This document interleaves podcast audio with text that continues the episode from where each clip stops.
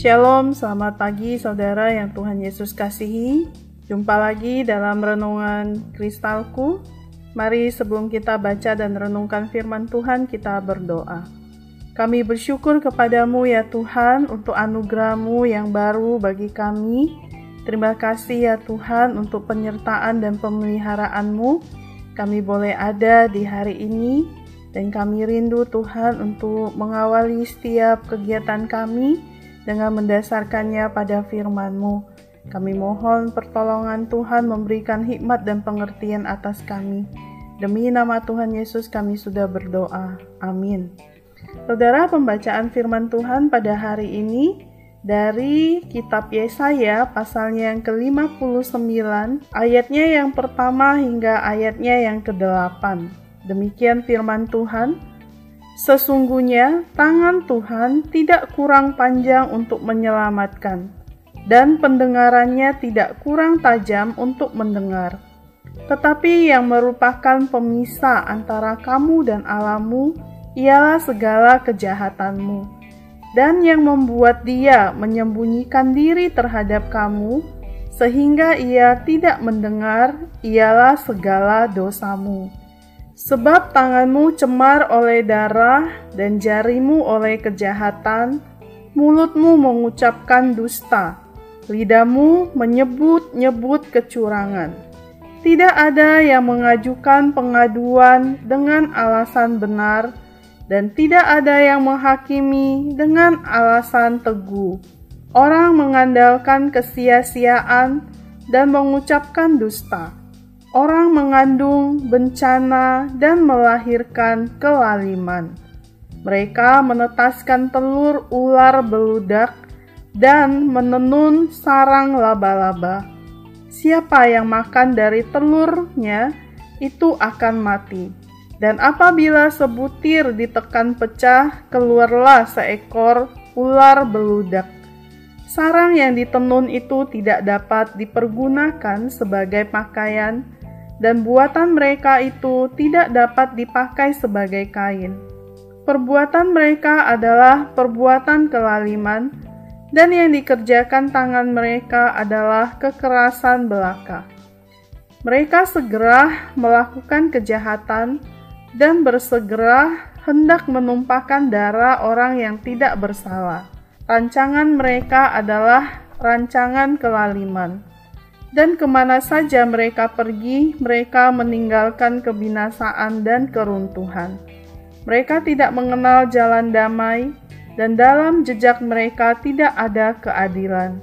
Mereka mengambil jalan-jalan yang bengkok, dan setiap orang yang berjalan di situ tidaklah mengenal damai.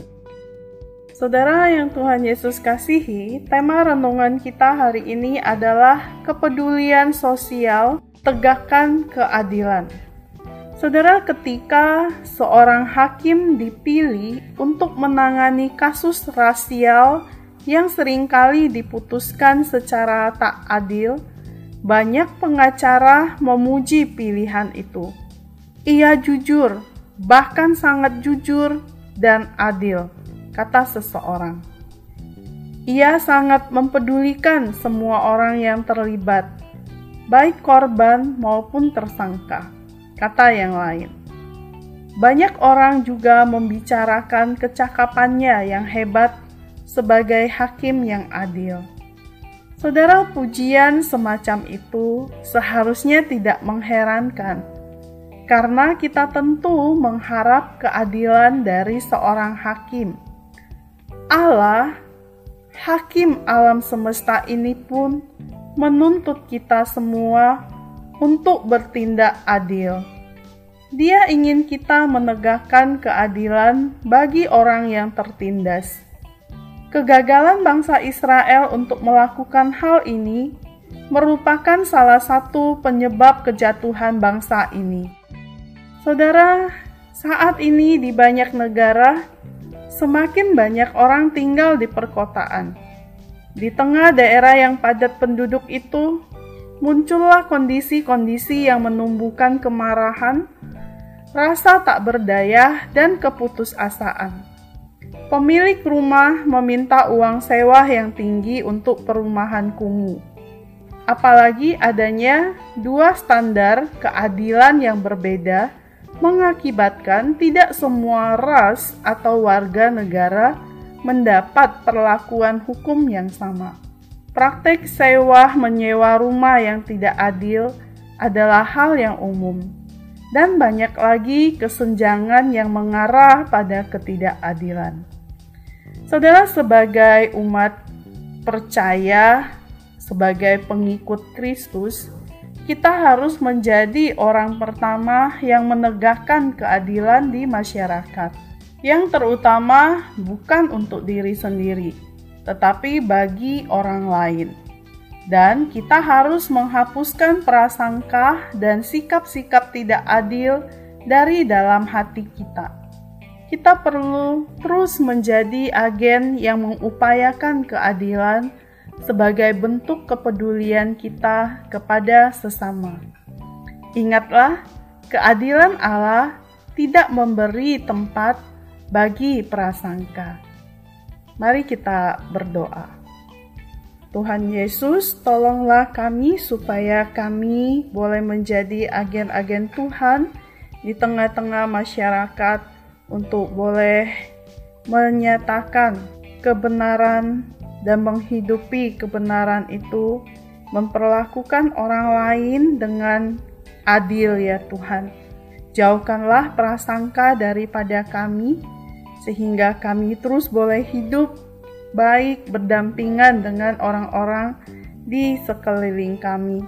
Boleh menjadi saluran berkat bagi mereka ya Tuhan. Terima kasih Bapa di dalam surga. Kami mohon belas kasihan dan pertolonganmu atas setiap kami, agar kami dapat melakukan firman-Mu ya Tuhan. Kami menyerahkan juga ya Tuhan untuk pemimpin-pemimpin bangsa kami, supaya para pemimpin kami juga menjalankan pemerintahan dengan keadilan ya Tuhan dan membangun setiap insan di tengah-tengah bangsa ini ya Tuhan boleh memiliki hidup yang berkeadilan sosial yang baik. Terima kasih Tuhan Yesus. Ini permohonan dan doa kami yang kami alaskan hanya demi nama Tuhan Yesus. Amin. Selamat belajar dan berkarya bagi Tuhan. Bersama Yesus, aku bisa.